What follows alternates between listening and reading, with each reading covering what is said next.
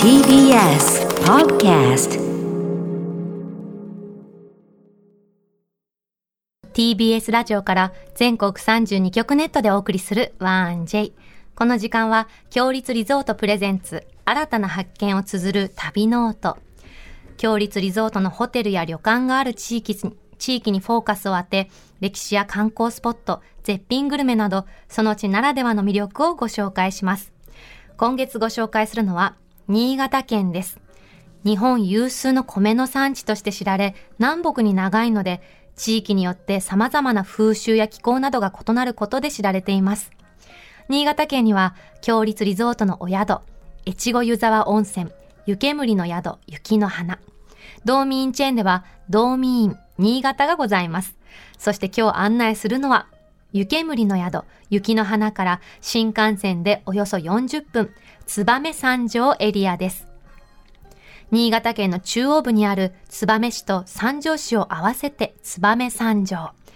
田園風景の中に信濃川がゆったりと流れ、古くから刃物や洋食器を製造する日本が世界に誇る金物の町として有名です。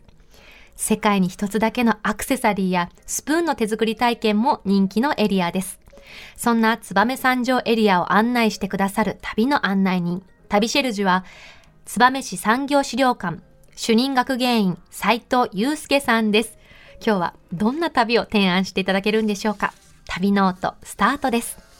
今日の旅の案内人、旅シェルジュをご紹介します。新潟県の燕、燕市産業資料館の主任学芸員、斉藤祐介さんです。斉藤さん、おはようございます。おはようございます。おはようございよまろしすくお願いいたします。お願いします。斉藤さんは、さ、燕市産業資料館で2003年から学芸はをいされてるんですよね。あ、そうなんです。実は学芸員なんです。い、や、すごいドヤ顔してくださった。ドヤ顔 う ねえ しかも斎藤って同じ名字だから本当ちょっと親近感がですね斉藤さん本当にあの難しい方の斉藤さんですそうですね漢字がねしんちゃんはえあ一番簡単なやつ簡単な方のはいうんそう斉で藤さんすはいなんか新潟ウィークっていう雑誌でコラム記事も掲載されてたんですよねそうなんです。あの、Facebook とかで、あの、食堂の食べ歩き書いてたら、うんうんあの、編集長からちょっと変、あの、いきなりこうメールが来て、はいあの、連載しませんって言われたんで、すごいありがたくこう、食堂の食べ歩き日記をですね、書いたりなんてしておりましてう、んへーはい。そんなですね食通の斉藤さんがおすすめする新潟グルメスタジオに届いております、うんありがとうございますありがとうございます届いてますかはいいただいております、こちらは何ですかこれはですえね、ええ斉藤さんへの誕生日プレゼントになります。わあありがとうございますありがとうございます斉藤さんから斉藤さんへの誕生日プレゼンうんトありがとうございますこれはですね、釜飯になるんですね。釜へ飯ー燕市ってですね、ええあの金属加工産業が非常に盛んな町なんですけども、うんうんうんその中において、この釜飯屋さんが実は多いんですよ。へー釜飯が名物なんですかそうなんです。でもこれ、燕市民の誰も気がつかなかった名物なんですよ。どうしてですか、これはですね、当たり前のよううに、ん釜飯が生活に溶け込んでたからなんですねへ。ーあーそんなに特別なものではないんですね。いや、特別なんであ、そう、特別なんですね。あら、そこは特別だ。から他の地域でもみんな普通に釜飯を食べているものだと思ってたってことですかねす。そうなんですよへ。ーはだからですね、うんあのー燕市以外の人たちから、ーはいなんでそんなに釜飯食べてるのって聞かれたとき に、はいえ釜飯なんて普通食べるでしょ当たり前じゃんっていう会話をしてて、はえ、あどのぐらいの頻度で召し上がるんですか例えば斉藤さんは週に何回召し上がりますこれはですね、はい週に何回食べるとかでなくて、ええ、うんいいことあったら食べるんですよ。いいこと。いいことあったと食べる。だなんかいいことあったときに、はい釜飯食べちゃったりするんですね。確かにネットに書いてあった、え燕市民はは、いはいあの、燕三条市の方々はは、晴れの日に釜飯を召し上がるって。そうなんです。 じゃあもうほとんど釜飯ですね。今日とかも。今日もいいね。うらんあとラジオだし ね。うん。はい、今日もね、うんうんいい日なんで釜飯をぜひ食べていただきたいんですけへどもえ。、今日はじゃあ、しんちゃんの誕生日記念で食べられるんだね、私うわたち。嬉しい。ね、ああのり歌がと手うございまのす。デビュー記念もあります。私のゆいかデビュー記念、ありがとうございアメまリカデビュー記念ですよ。イエイあイエイなるほどなるほど。す。食べましょう。はい。いただきます何味だろうね。これはこれはこれはですね、ホタテもうホタテ一味番です人気のうん五目味です。え五目はじゃあ五目釜飯な小んで目す。か、まあ、飯ですか、はいはい、いただきます。いただきますあったかいね、しんちゃん。ただきます。うーん。うーん。いホタかがテいかががプですリかップリですよ。ホタテのこの美ね、味しいね。旨味がもうじゅわーって広がりますわ。あとすごい美味しい。お焦げがさ、ところどころちゃんとあってさ、香ばしくって美味しい。この釜飯のいいのはこのお焦げがあったりとかうねんしてまたお米のこの食感が変わったりして楽しめるっていうのがねあったかいのがいいよ。うん何より。ほっとするもの。うーん。ほんと美味しいいくらでも食べれちゃうほわんことほんとれ。うんうまっこの釜飯はですね、ええはいはいえ実はあの燕市というところはその金属加工産業が盛んなとこなんですけども、はいはいもともとこの釜飯を提供したお店ってのがはい金属産業してたんですよ。ええなるほど。ご自、自分で作ったところの釜を使って料理を始めたってことなんですね。違うんですね。え、そ違れうんえです違かうんです か違うんでえ違うんですかはい。あの、もともと、うん燕というところが、江戸時代の頃から金属加工産業が盛んだったので、うんうんはいはこの釜飯を一番最初出したところはう、んうん。ヤスリ屋さんなんですね。やすいり。へうんー金属を削るための道具を作ってたんですうよ。んうんうん第二次世界大戦の、うんうんあの、まあ、武器、戦争の道具を作るために、ヤスリが非常に作られたんですけども、はい戦争が終わった時にこのヤスリの需要が減ったんですね。うんううんうんんなので、ヤスリ屋さんはみんな、溶接屋さんとか、いろんな金属加工産業の会社にこう事業転換するんですけども、ええ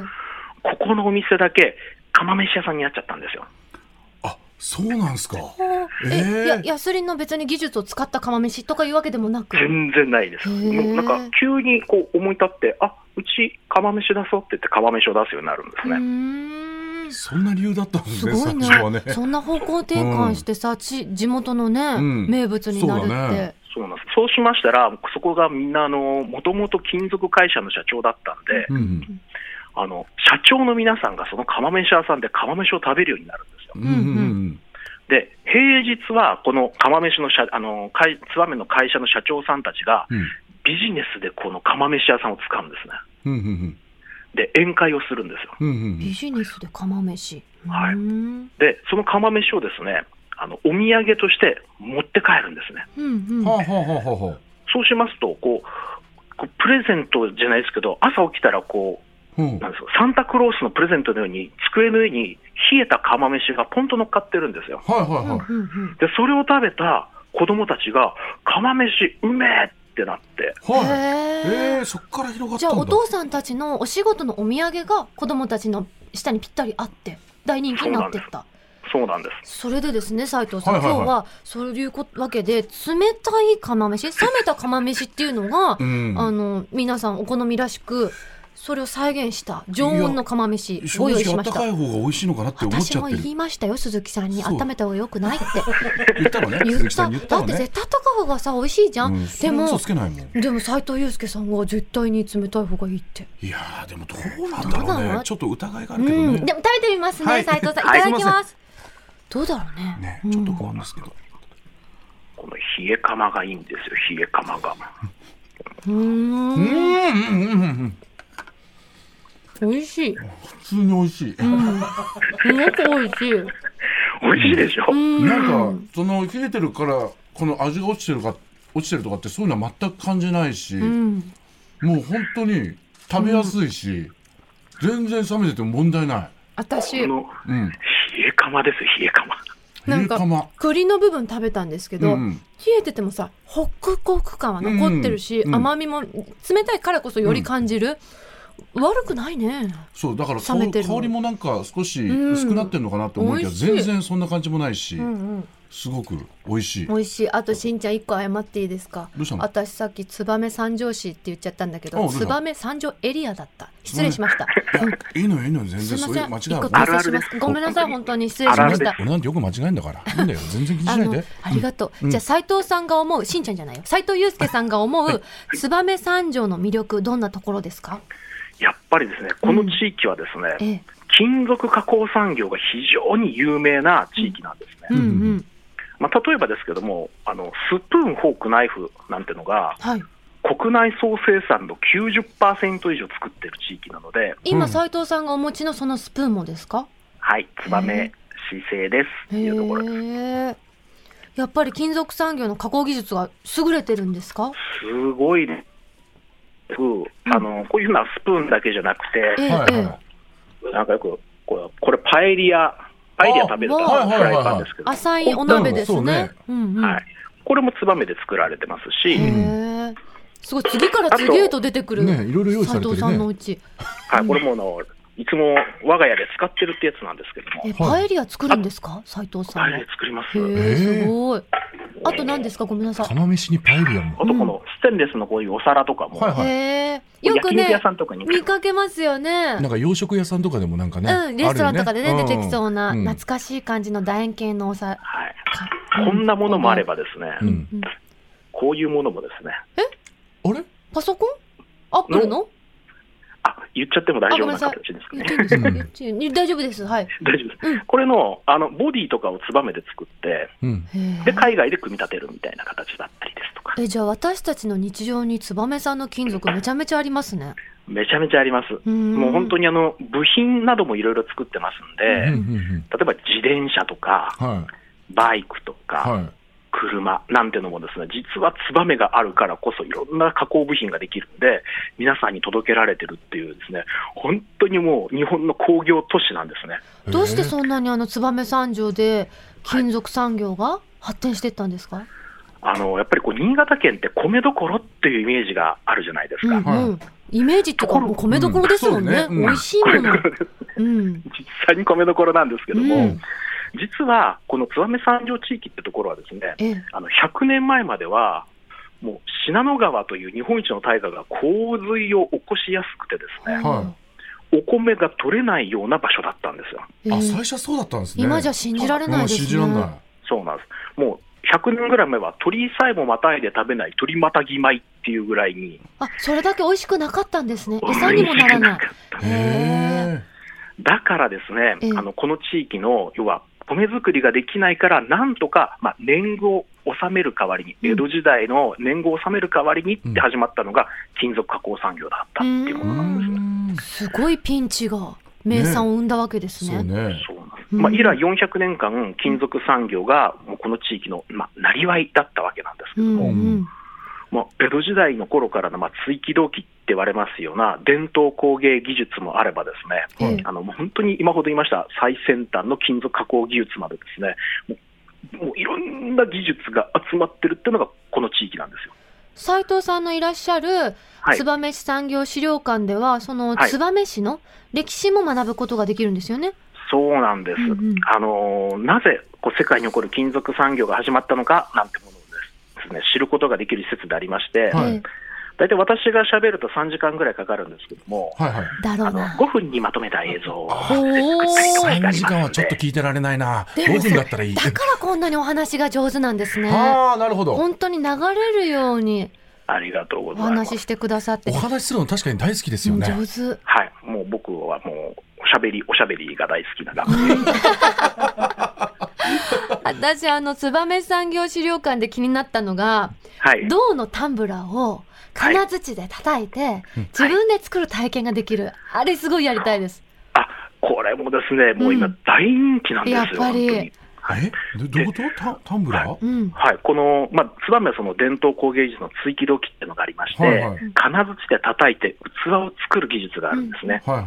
まあ、その技術があったからスプーンもできたりってあるんですけども、うんその技術の一端が味わえる、こう職人気分が味わえるこう銅の器をですねあの自分で土めてた金槌の模様をですねはい入れて体験できるんですよ、模様付けできるんですね、これが。まあ陶芸は私作っやったことあるんだけど、うん叩いて器を作るっていうのはやったことないからこれほら見て楽しそうでしょ、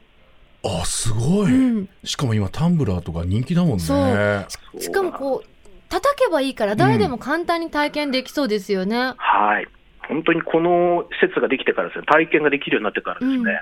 今まではちょっと年齢、た年齢の大きいお友達が多かったんですけどはも、いはい、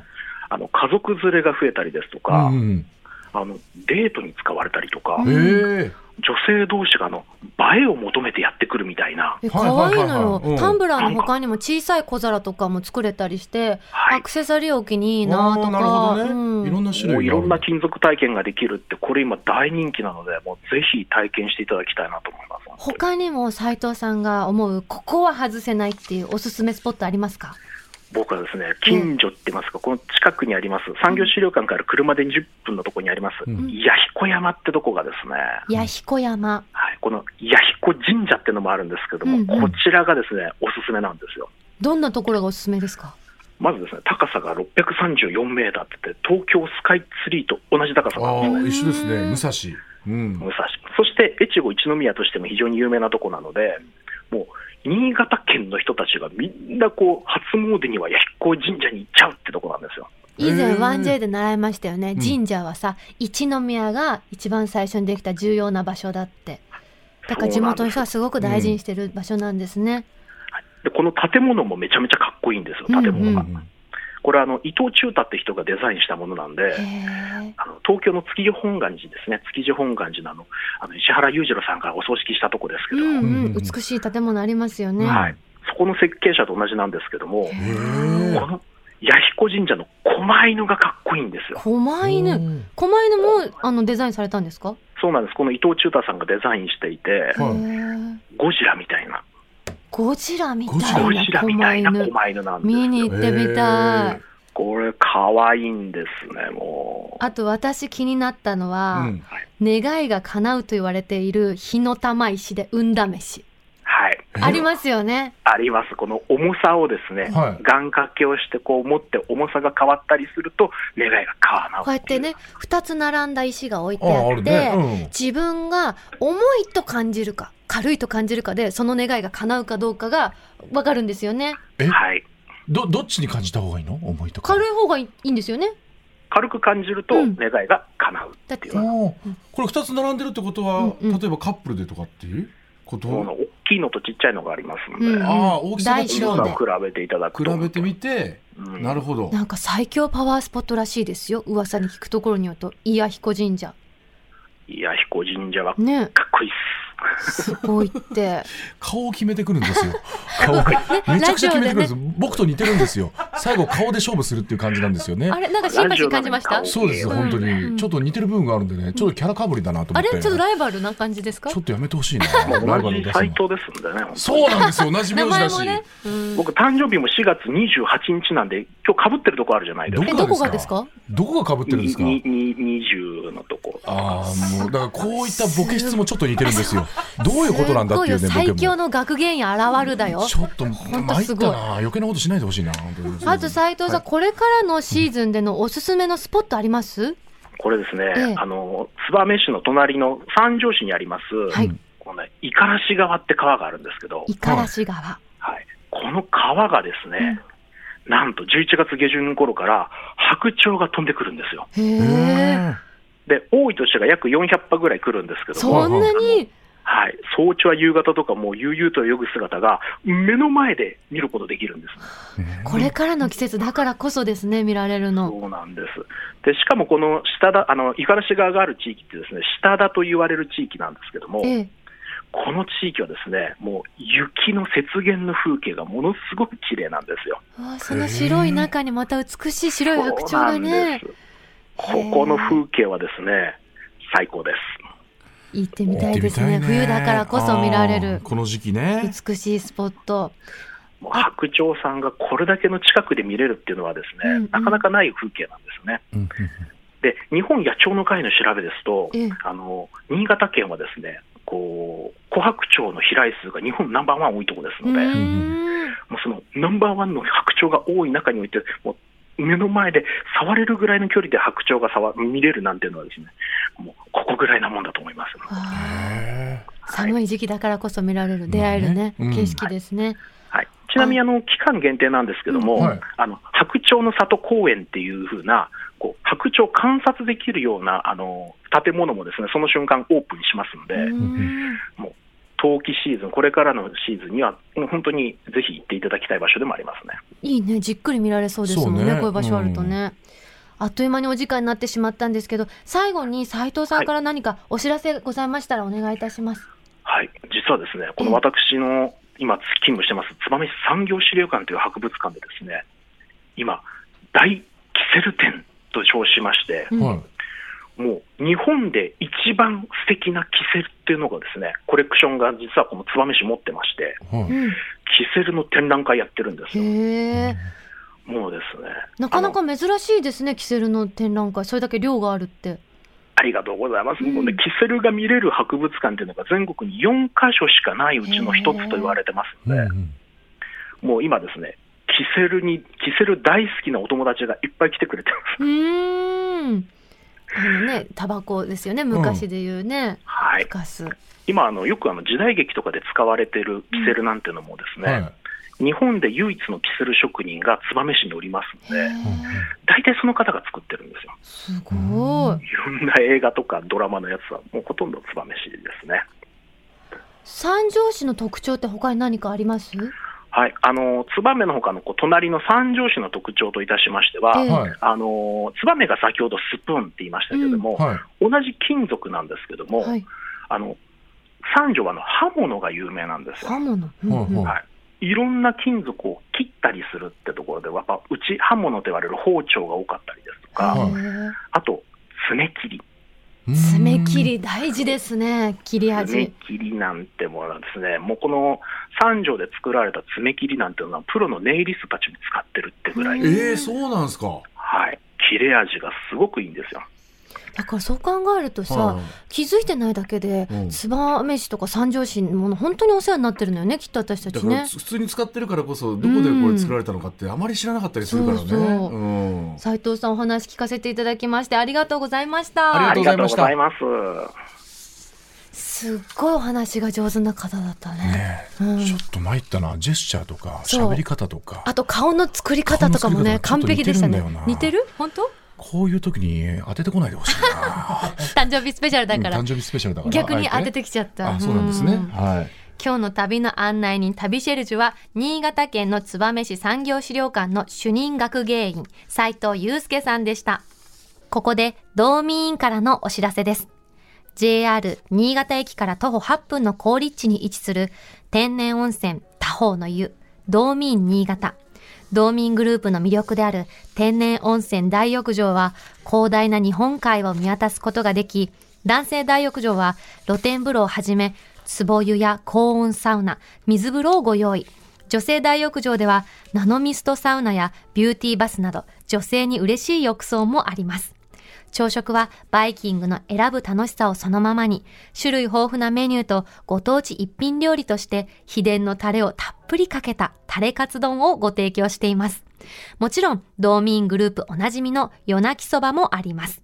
お一人やご家族でのご旅行、ご出張などにぜひご利用ください。詳しくは、道民の公式ホームページをご覧ください。さて、ここで番組をお聞きのあなたに旅のプレゼントです。今月は、新潟名東の地、越後湯沢にある、越後湯沢温泉、湯煙の宿、雪の花の宿泊券を一組2名様にプレゼントいたします。新潟県越後湯沢駅から徒歩3分の高立地にある湯煙の宿雪の花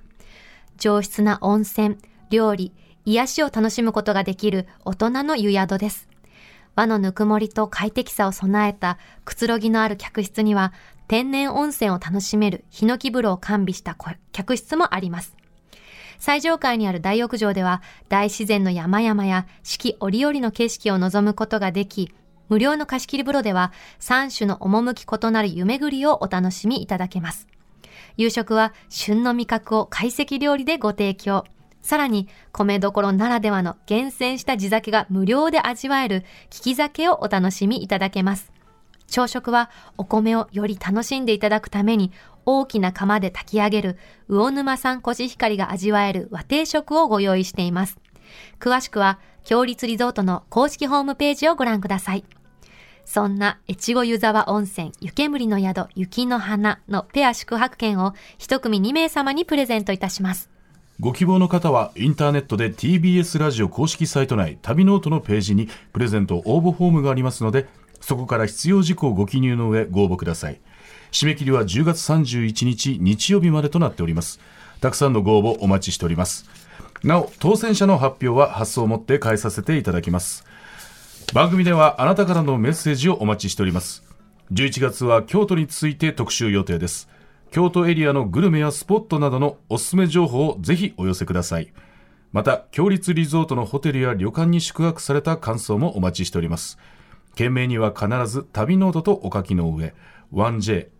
1j.1j.jp 1j.1j.jp までお送りください燕市産業資料館斉藤さんにご紹介いただいた、パワースポットの伊彦神社と弥彦山は、はいえっとね道民新潟から車でおよそ1時間で着くことができるそうですはいはいすごいパワースポットってネットにも出たから行ってみたい、宿泊した時には必ず行ってもらいたいねそうね、ん本当にぜひ皆さん訪れてみてください、はいさて来週の旅ノート旅シェルジュは女優の山村もみじさんです京都の魅力についてたっぷり案内していただきます山村さんといえばね、うん京都のご出身で,、でごしご自身で京都のグルメ本もおー執筆されてるからちょっと期待しちゃいましょうちょっとキャラクターが濃いですからね負けないように頑張らないといけないですね またライバルがまたライバ来週ルが現れもでますすねね。 本来はですね、はい11月から京都特集の予定だったんですけど、うんちょっと前倒しして、京都の魅力をとことん伺いたいと思ってます。最近京都もお仕事で泣いてないからなねえ、楽しみね。この時期の京都絶対綺麗よ。いやそうなんだよ本当に。な来週の旅ノート、どうぞお楽しみに。